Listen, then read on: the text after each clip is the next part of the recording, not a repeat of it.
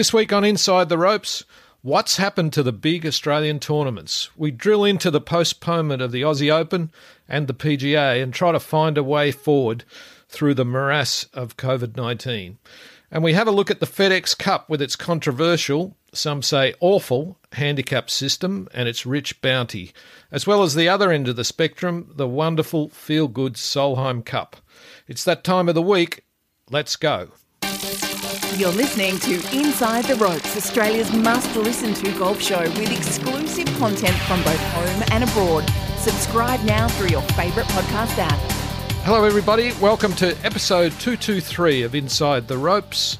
I'm Martin Blake, Media Manager for Golf Australia, and we've got a big show planned for our listeners today. We're going to be joined by Nick Dastey from the Australasian PGA Tour, as well as Therese Magdulski from Golf Australia later on. They'll be talking about last week's postponements of the big tournaments in Australia, not necessarily surprising, but concerning at the same time. And we'll chat with Stella Cugley from Peninsula Kingswood Country Club on the outskirts of Melbourne about what her club's done for the cause of women's and girls' participation, plus a whole lot more about the world of golf. All of which leads me to my co host this week. It's a big welcome back to the one and only Stacey Peters, who's on maternity leave from her job as female pathway manager for Golf Australia at the moment. But Stace, knowing you as I do, I'm tipping you've watched a lot of Solheim Cup in the last few days, in between tending for that little girl, Zoe. Hey, thanks, Blakey. Thanks for having me back on the show again. Um, yeah, Is it true you were 4 a.m. this morning? Uh, yeah, and that wasn't uh, because of Zoe either. That was just uh, for the uh, the Solheim I do enjoy watching a bit of golf, and it's um yeah, it's a good excuse when I've got to get up to feed Zoe and then not go back to bed. So uh, it was uh, it was an exciting morning. We'll get to the FedEx Cup in the in a moment. We might just talk about the Solheim Cup because we're recording this on a Tuesday.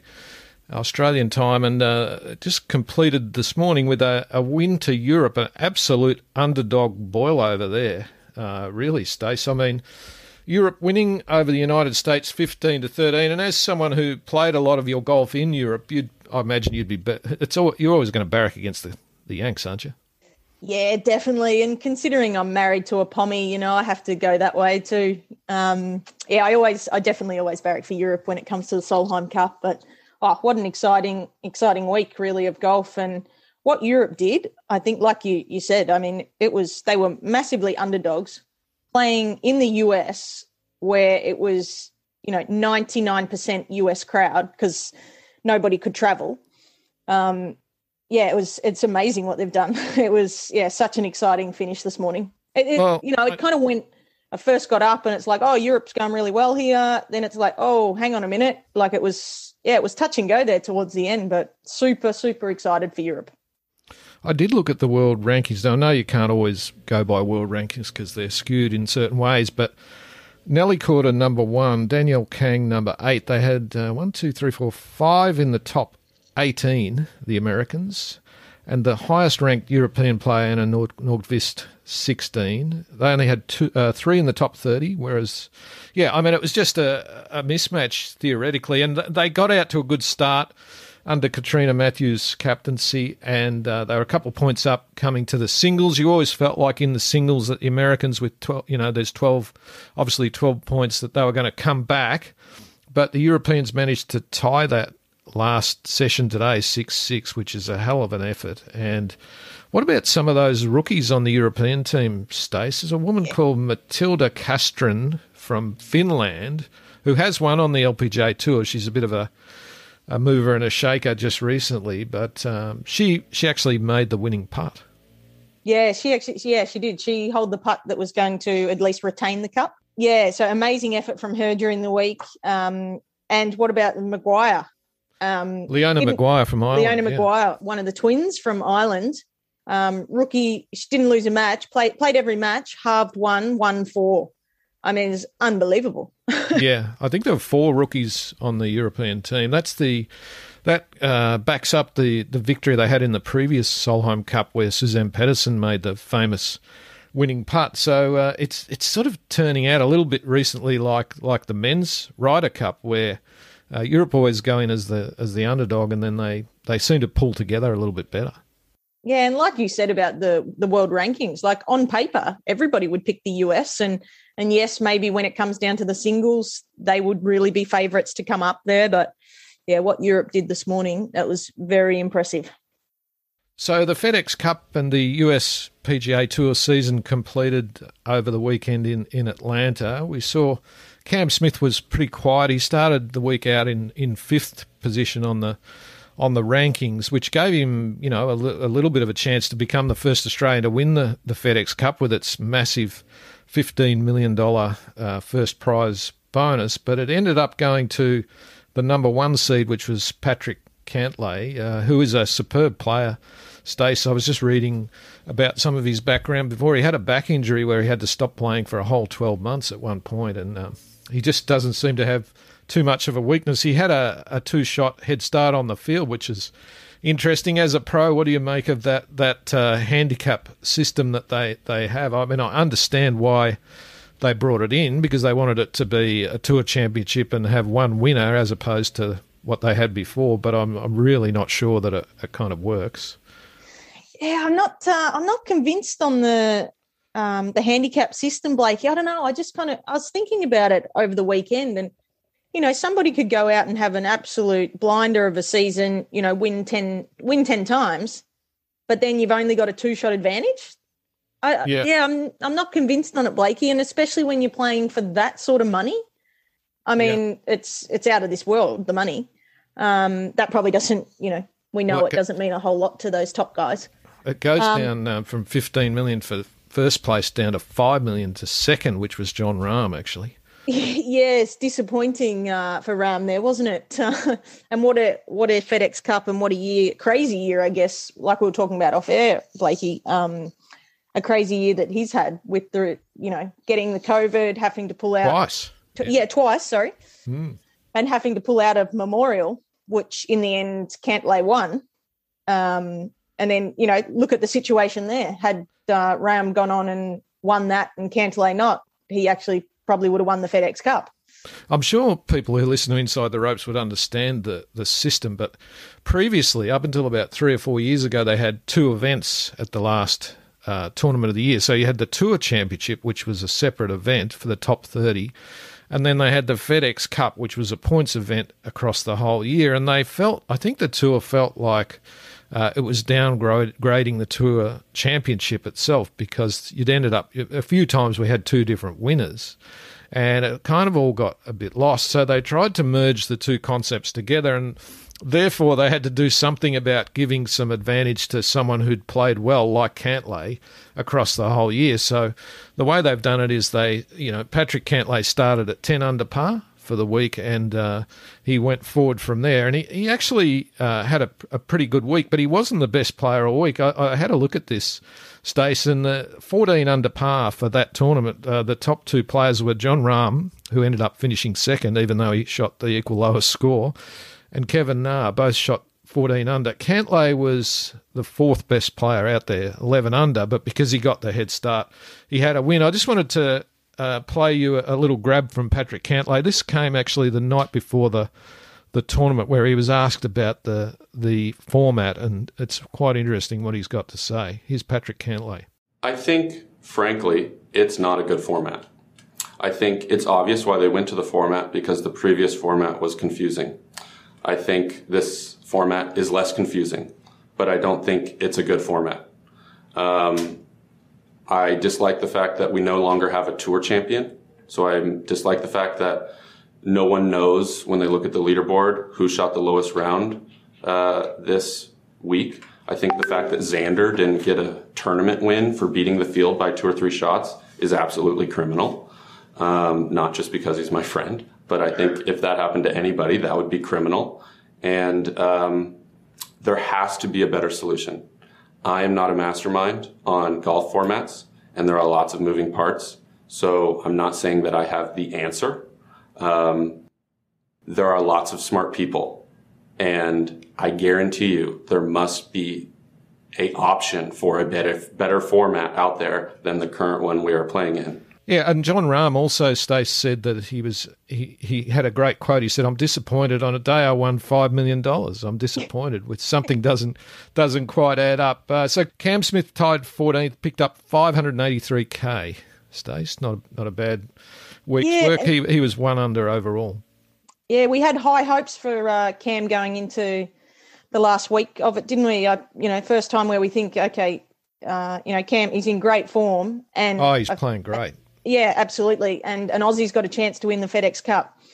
Um, yeah, but that kind of uh, yeah went flat after a couple of days, didn't it? But I mean, hey, picking up half a million as a, a bonus check to go with his other, I think maybe six six point five million for the season. He's around the six around the six point five, and he's headed off fishing with his father Des, which uh, is right up right up Smithy's alley. The a guy uh, you think that he loves golf, and he does love golf, but he loves fishing even more. I think he's got he's bought a place in Florida that um, backs right onto a, a little inlet thing that he can put his boat, and he'll be out there with Des. Um, as much as he can, I'd imagine. I think he's having having five weeks off. I'll just do a quick wrap of some other stuff, uh, Stace, that happened over the weekend. Over in Europe, the Italian Open, Min Woo Lee made a bit of a run at that. Actually, he was uh, the leader by two shots through two rounds. He ended up falling away on the last two days. Shot uh, 71 73 on the weekend and finished tied 12th behind Nicolai Højgaard of Denmark, who incidentally his twin brother Rasmus won the previous week, so that's not a bad story in itself. But Great Min- Minwoo yeah. tied 12th. He's, going really well, Min Woo, at the moment. He's number nine on the European Tour points list. So, and they're heading towards their own Tour Championship in the next month or two. So, Yeah, I think uh, Min. You know, yes, I mean he's going to be disappointed with the twelfth place finish, but like you said, he's he's been in some great form, and he'll be excited to uh, for the pointy end of the season.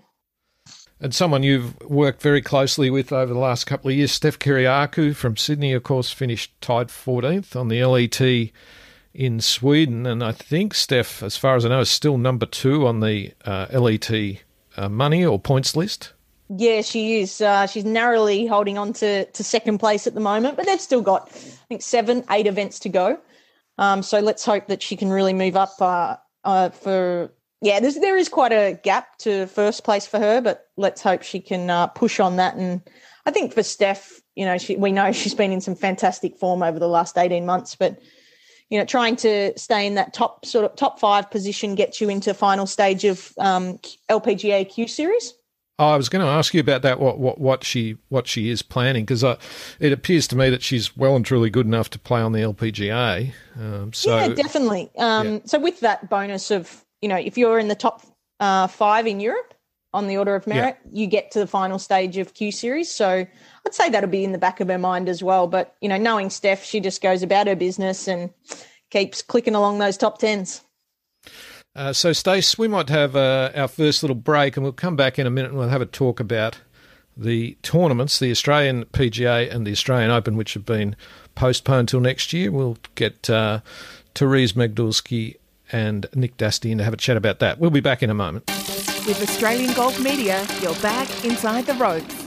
Welcome back to Inside the Ropes. Stace, I wanted to have a close look at last week's joint announcement by the PGA Tour and Golf Australia around the two big men's tournaments this summer. Uh, fundamentally, they've been pushed back to 2022 because of concerns over public health, the quarantine provisions, and the border closures, all relating to COVID 19, of course. Uh, neither the Australian Open nor the PGA could be played in 2020, either because of the pandemic.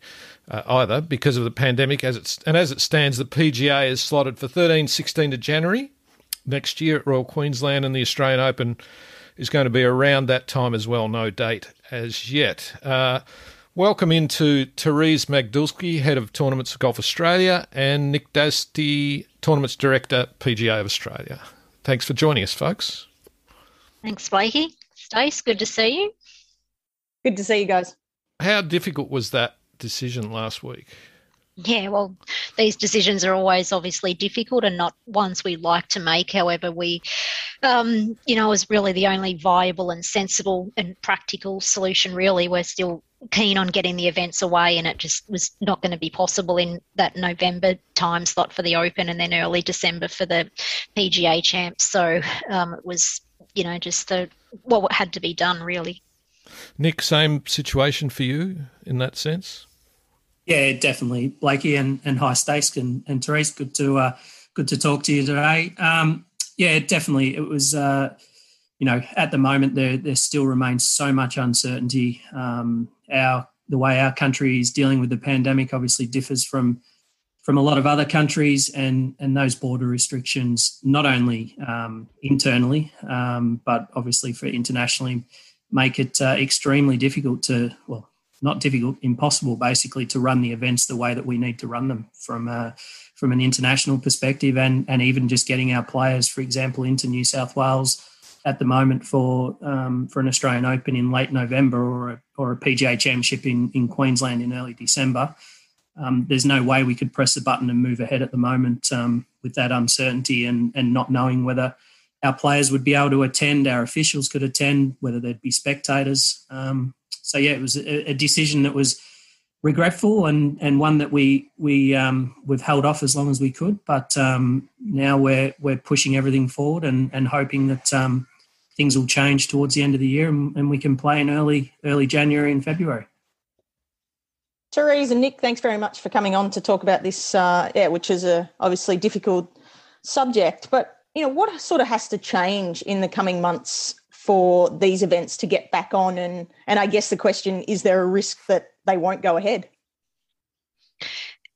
Yeah, yeah. Well, borders have to open up Stace really is, um, you know, it'd be nice for international borders to be um, a little looser in terms of our quarantining restrictions. And it's, it's not only for our international players, it's, you know, a lot of our Australian players are based overseas as well. So for them to be coming back here and needing to spend two weeks in a hotel in quarantine, you know, as we always say, time is money. So, um, you know, they just can't afford to do that. So you've got that that international border situation, but then you know the internal border situation as well. And you know we had the situation as Nick alluded to before. You know, for example, had we the strict border closures in Queensland, we could have had the situation where we had, if we happened to be able to even get the players into New South Wales, then you know they couldn't even go up to Queensland for the PGA Champs the following week. So um, at the end of the yeah, it's the this the borders. I think stays further to that. The the key at the moment is the vaccination rates, and you know what's been agreed at national cabinet um, from all the state premiers, and and also obviously our prime minister. Um, getting to that 70% to 80% mark, hopefully at some stage throughout October and November. Uh, and then those interstate borders opening up first of all, uh, and then hopefully in the new year, the international borders as well. Um, we got an interesting situation, I guess, with the end of the year that a lot of our players, particularly those that play on the European tour, uh, come home for you know a month or two over over Christmas and New Year, and, and traditionally to play our events at the end of the year. Several of them uh, have been playing extremely well uh, and will be playing the DP World, um, the, the season-ending event uh, for the European Tour in in mid-November, and then will most likely make their way back to Australia and, and have to face that two weeks quarantine. So for those players, the likes of uh, Min Woo Lee, uh, Wade Ormsby, Mav Antcliff, uh, Lucas Herbert, potentially, you know, they're not going to come out of quarantine until the uh, the Australian Open original dates was basically going to be finished and and the start of the Oz PGA weeks. And Stace, as a, as a golfer and a player, I'm sure after a long season, you wouldn't want to do two weeks quarantine in a hotel and, and come out and pick the clubs up and, and be expected to go out and play. So hopefully, with a bit of time off, break over Christmas and New Year, um, they'll be at home and, and we can get those those guys um, out on the golf course early in the new year. Of course, it's not just golf, is it? I mean, the, the Australian Grand Prix uh, Formula One's been cancelled. I, I note that the Ashes cricket there's a lot of argy bargy at the moment because the English players who are due to come here this summer are wanting to bring their families, and that's proving to be an issue. Therese, I wanted to ask you um, and Nick as well um, if uh, devil's advocate, if someone said, "Well, okay, why don't you move it to somewhere like Perth? Why don't you move one, one or both of these events to somewhere like Perth, where COVID is not too too uh, bad at the moment, so to speak. Uh, but I presume that, that the the same issues would apply. Yeah, I think um, if we were to one moving an event into state isn't as simple, particularly with these two events that we're talking about, because there um, there are contracts in place with state governments uh, around each of these events. So just to move it into state um, isn't really a reality. Um, the second part is we could move it to Perth if we could move it to Perth. Um, we can't get the players in there anyway at the moment, and and that's not likely to change um, prior to at least December, uh, or maybe maybe late, hopefully late November. Um, so without the players, we can't run the event, and certainly anyone international wouldn't have been able to go into Perth without two weeks quarantine. So the other thing is a lot of these other sports are, are team sports. Um, they've been able to do things like bubbles and travel together and you know the AFL and NRL charting planes and, and things like that. That's just not a, a reality for for our tour. Um, all the players are independent contractors. They're all coming from different parts of the world or, or different states. So you know, moving them into a place and transporting them from there to a hotel and putting them into a bubble um, isn't really possible with our game. Um, we're totally totally different to those team sports. Yeah, I think uh, the Tennis Australia had something like a sixty or eighty million dollar bill last year to get the uh, the Australian Open tennis uh, through because they created those bubbles. But you know that cash is not available to golf, is it, Therese? Yeah, well, you can understand, Blake. I mean, for us to create a bubble for these players in their two weeks, we'd have to, you know, shut down another golf course for an entire two weeks um, so that the players could practice at that facility, um, you know, without any public um, being around, and then to go to the event the week after that. So, you know, it's a, you know, a, a massive impost on whatever clubs we would go to to try and create that bubble as well as you know the costs from you know our point of view yeah, it's just not, not a not feasible option. No, and not only that, the when when we compare to the tennis, they were coming out for four or five big events and a major with you know seventy million dollars in in prize money. So potentially quarantining for two weeks, like the players did last year, wasn't totally off the off the cards. Whereas um, they've already all the players have basically said they wouldn't do it again this year from a tennis point of view, and and look at look at the carrots that are that are up for grabs for them. Whereas, um, you know, from from a golf point of view and for our tournaments, we're talking about you know our two major events, yes, but compared to what a number of the players that are coming home from overseas uh, play in week out, uh, week in, week out, um, doing two two weeks quarantine just wasn't an, wasn't an option for any of the players. And you've also got out the schedule of these international tours as well, leading up to events. You know, they've got events overseas right up until our event date, so they they, they don't even have time to, you know, even if they wanted to do the quarantine, you know, they'd they'd be foregoing two other events leading up to our events to even do that. So, yeah, and I guess with the, you know, when you start postponing events, pushing events back and stuff, it, it does create talk about other events. And obviously, with the Vic Open and Women's Australian Open, is there talks of that? Um, is there plans of that that that could have to be pushed, or um, yeah, any insight on that one? No, we're still really keen and pushing on with um, the Vic Open at 13th Beach um, early in the new year, as well as the Women's Open, and um, you know they both of those obviously had the break last year as well. So, you know, we're really keen to push on with those events and planning is, um, you know, underway, but, you know, we don't know what the future holds, but hopefully it does open up and we still can play um, those events with our, you know, local players. Nick, the um, the good news out of all this is that you've bought some time, and uh, one one other thing probably worth noting is that last year when we lost these two events last summer, um, you were able to create some new events that that really uh, generated a lot of interest. You know, particularly the the Players Series on the men's side, and also the WPGA's Athena event, which really went over quite well. So, in a sense, you we we have to have a pause with some of the really tier one events, but uh, there's other stuff going on underneath. Yeah, definitely, and and you're right. Time, time is our friend in in this instance because the difference between uh, this year and last year is there was no vaccine last year, and there was there was no certainty um, around what will happen once we get to a point where we're we're vaccinated and and can start travelling again. So we certainly have a far greater level of confidence of of being able to run our key events uh, this time around with this postponement and, and are extremely confident that uh, that things will look different, um, you know, towards the end of the year. So, so there's a certain positive there. But yeah, you're right. Last year we we introduced two new player series events, which um, you know, a, a joint initiative between the the PGA Tour of Australasia and the WPGA Tour of Australasia, and and heavily supported by by Golf Australia, and, and they were fantastic. Um, the WPGA also did do the Athena, which was um, well received and and great to do something different and, and showcase uh, the talent that uh, the WPGA have in their ranks uh, on tour. Uh, sorry, on TV. So um, there's some great things to look forward to. We do have a couple of other announcements pending that will come out in the next couple of weeks around round events as well, and and there will be another event added to the schedule. So we're looking forward to uh, to making those announcements uh, in due course, and and certainly having a jam packed schedule from December onwards. And Therese, before we uh, finish up, I just wanted to ask you about some of the uh, national championship amateur events. Uh, we're, we're recording on a Tuesday, but I think you're making some announcements around the Australian amateurs, uh, both the men's and women's, and, and some other events as well.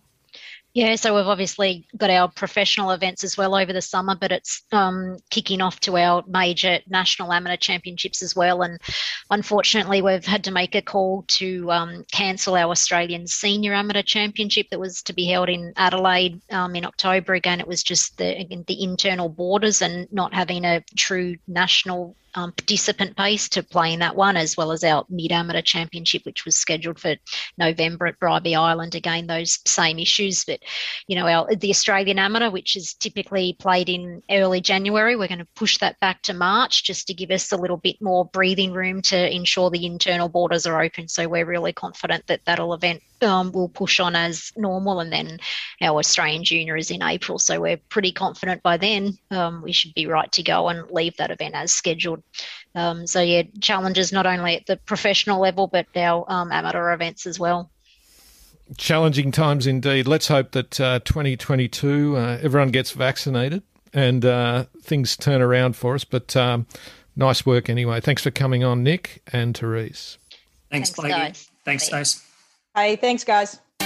With Australian Golf Media, you're back inside the ropes. Welcome back to Inside the Ropes, brought to you by Australian Golf Media. Now, Stace, I think the golf environment has changed a lot in the last four or five years around getting women and girls to play. I'm just wondering if you, as a as a pro and a person who spends a lot of time around golf clubs when they're open, um, have you noticed that yourself? Do you see a change? Yeah, definitely. And, you know, there's so many more initiatives out there now that, you know, clubs are taking on board and getting more women involved, I guess. Definitely. Well, the Visionary of the Year competition is coming to its climax, and last week another monthly winner was announced, that being Peninsula Kingswood Country Club in Victoria. And it's ple- a pleasure to welcome to Inside the Ropes Stella Cugley, who's a board member at PK uh, and who drove through the changes that have happened at that club since 2017. Stella won a uh, $500 Drummond golf voucher and is now that club is now in the running to win up to $10,000 worth of products from the latest Callaway REVA product range designed specifically for women. The overall visionary of the year will be voted upon towards the end of next year. Actually, uh, toward the end of the year, that's actually not too far away. So, Stella, thanks for being with us. My pleasure. What uh, actually has happened at, at Peninsula Kingswood? Um, what, what uh, where where was the genesis of this? I think in 2017, somewhere around then, you, the club sort of sat down and had a think about it. Yes, so um, I came on to the board in late 2016, and at a meet at a board meeting early in 2017, I asked if there was. I was still on the ladies' committee as well at that point. I asked if there was any um, uh, decisions, efforts being made to in, increase women's membership in, in, in, our golf club. And as a result, I um, was given the challenge of, of doing something about you it. You do so, something. Yeah. So I um I created I asked for some people to come on to a kind of a working party, and it was mostly women from the committee and a few people from outside it. And we met monthly and sort of chewed the fat and had different people come and, and meet with us. Megan Densley came and met with us. Um, our pro who had worked overseas, you know, and in different clubs. And then, then even uh, the Vision 2025 came about and we attended those meetings and then the even par workshops began and myself and the club the women's captain attended all of those and um, it got to the point where i wrote a proposal for the board about us announcing that we're an equal opportunity club we do things quite well you know um, it wasn't like you could go in and say we need to do this uh, the the proposal um, stated all the things that we did well as equal opportunity, and then also talked about things that you know that we needed to to improve. So the board took that on board straight away, and our club, as you know, is a merged club. And in May 2019, we had our official opening of our new merged club, and our our president at the time announced it at that official opening that we were an equal opportunity club. So that gave us the impetus just to to work through. Um, from there, you know, came up with the idea of different programs and worked with the manager, the CEO, and and the board, and everyone was just so supportive of everything we did. So, because we had board support, you know, um, you could go in with an idea and then work on it. Yeah, that's great, Stella. Fantastic. And um, I guess so. Where did you once you'd got that sort of support from the club? What are some of the things that you did? How did you get so many women involved? Okay, so we um, I became a member of the membership committee. So our club's driven by committees underneath the board that report to the board. So the membership committee, and then from that we came up. We knew we had to do something, and we just talked around and we came up with an introductory program and we'll work with the membership coordinator and our CEO and sat around and talked about what we could do and we ended up offering the initial our initial program was four months of um, th- up to three clinics a week one of those clinics being on a weekend so that we could utilize women who worked so two clinics during a week one on the weekend you could go to one two or three of those clinics these people paid $500 for that, that four months. They could go to three clinics a week, which is pretty good. And then they had access to every aspect of our club, which was, you know, swimming pool and practice facilities and all of all of those things. Can I join in that, Stella? Can you join? Yeah, you don't need to. You're too good. but we and had, those you, those facilities are quite something too. For anyone any one of our listeners that have been to Peninsula Kingswood recently, you're not talking about your average golf club there. No, no, Absolutely. I know. Yeah, and I look. I know that we do. We are in a privileged position in what we can offer, but I think some of the things that we offer can be adapted to smaller clubs. It's the ideas and then working through those ideas and how your club might be able to implement them. So five hundred dollars, a few months worth of clinics plus access to the facilities, and then at the end of that, I think you picked up twenty eight new members. yes, like so that. we had forty people come through that, and twenty eight people joined. However, to go to complement that, we set up a mentor program, mentorship program with other women in our club. So we asked our existing members whether they would be willing to do a mentorship. And I wrote a paper about that and we wrote a document about what that should look like.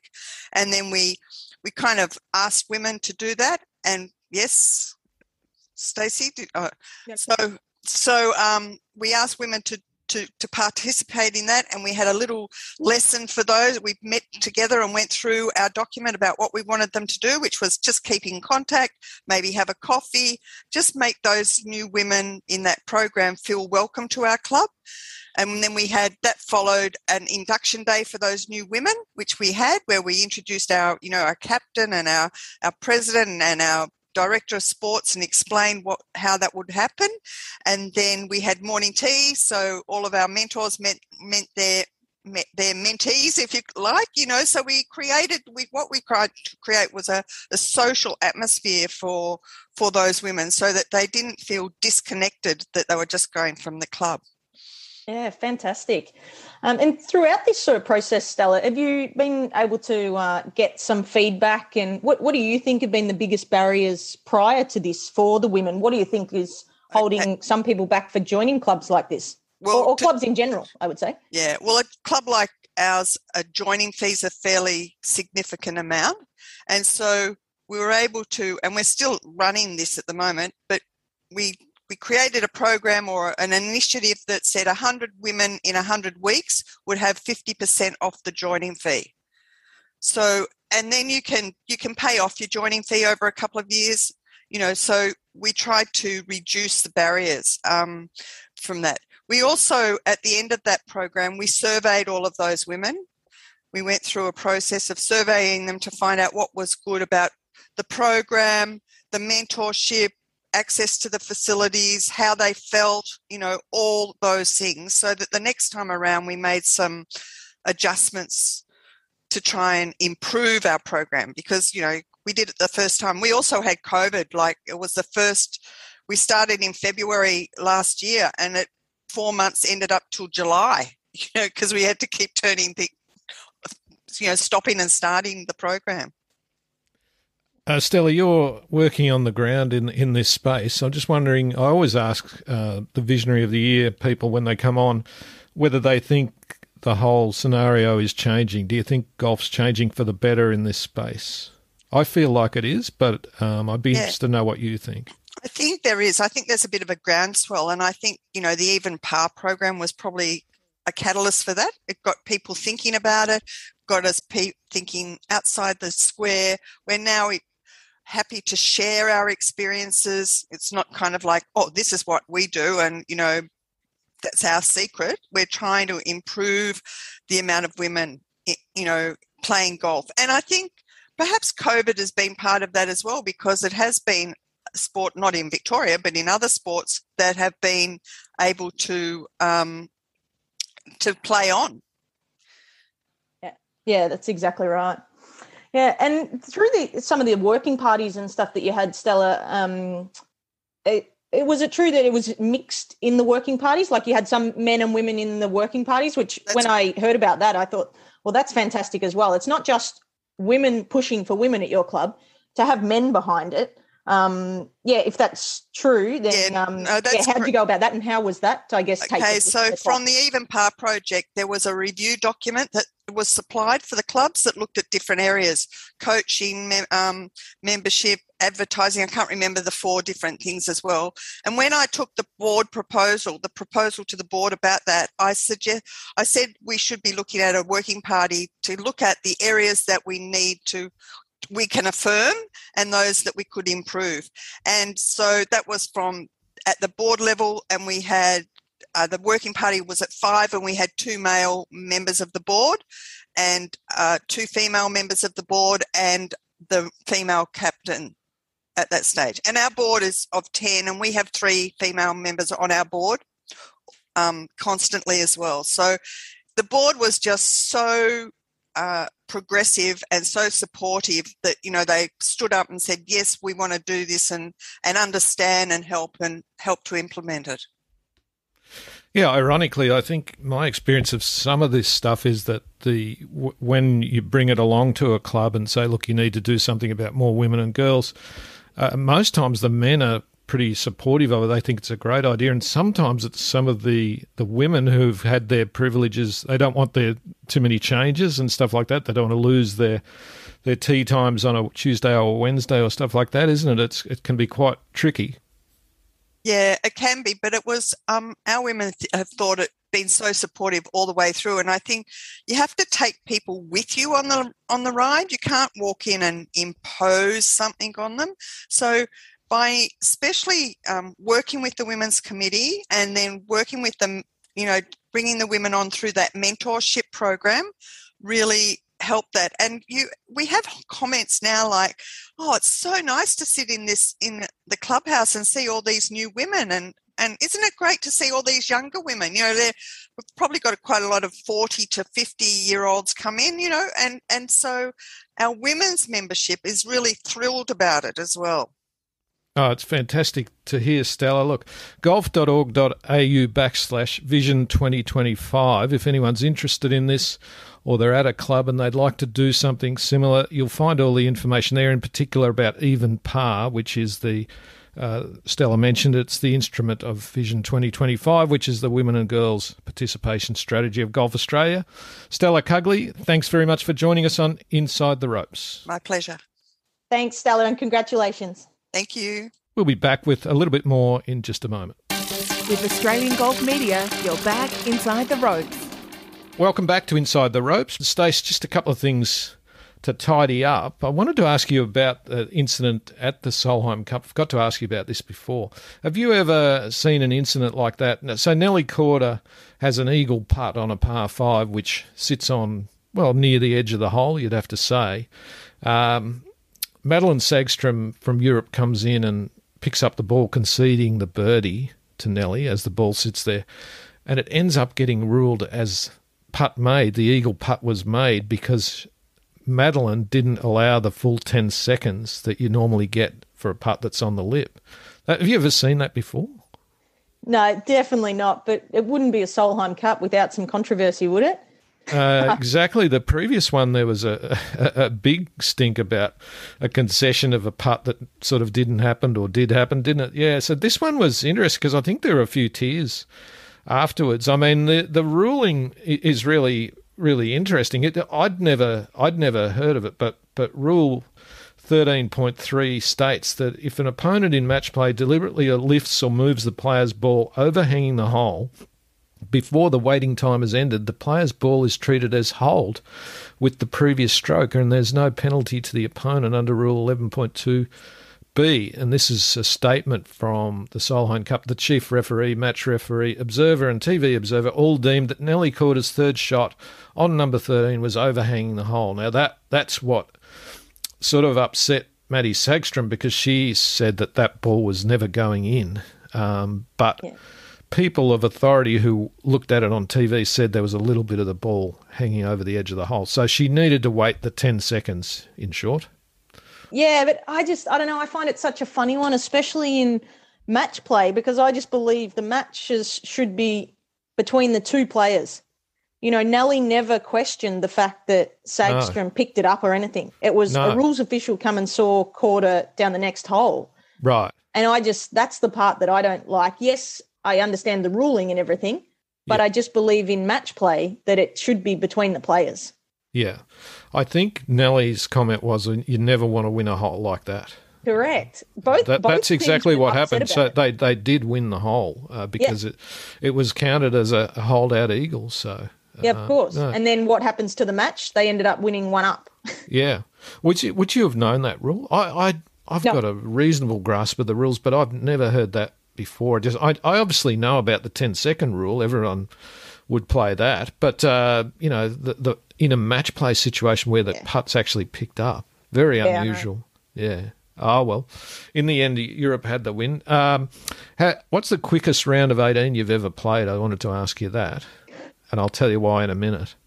Um, I wouldn't have a clue. Um, I played nine laps around a nine hole course once. Yeah. That doesn't, that was in a day. What would you go around Victoria in if you you know, if you're fit and well and you're on your own and you weren't taking it too seriously, would you, you go around in three hours? Yeah, I would hope so. If you yeah. weren't held up. Joaquin Neumann, Niemann um, went round in one hour fifty three minutes at East Lakes on the weekend. So he was playing in a pairing with uh, Brooks Koepka, who pulled out with an injury. So he ended up having to play in front of the field on his own. Yeah. I think there'd been a situation a couple of years ago where Kevin Na had the same thing, and he went round in even less than that, I think. But Niemann took this on, and he was rushing, and you know he made he made something of because he couldn't really uh, get get his way through the field uh, as such in, t- in, terms of jumping up the, the leaderboard. So he, he shot 72 and picked up 400 grand for his one hour 53 round. Yeah, That's impressive. pretty quick, isn't it? Pretty impressive. impressive. Yeah.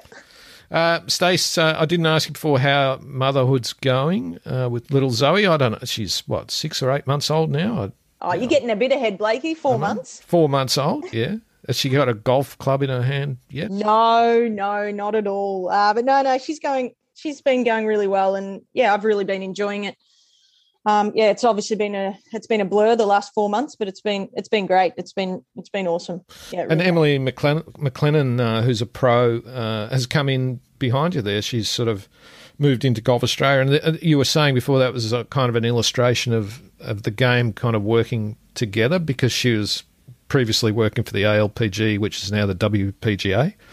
Yeah, definitely. It's been great. Uh, Emily's been filling some of my role over the past six months, um, and while she's continued to work with WPGA, but exciting things happening for her. Um, she's actually going to be moving down to Melbourne, and she's taking a full time role in the high performance team, and still going to be doing. Uh, she's going to be working uh, in the operations space, but also, you know, still doing her and I kind of working together on the female side of things. So yeah, it's just more and more things I think that Golf Australia are doing with WPGA and PGA working together just, you know, for golf. So it, it's exciting and I've really enjoyed working with them and I'm looking forward to it next year when I um, do come back to work.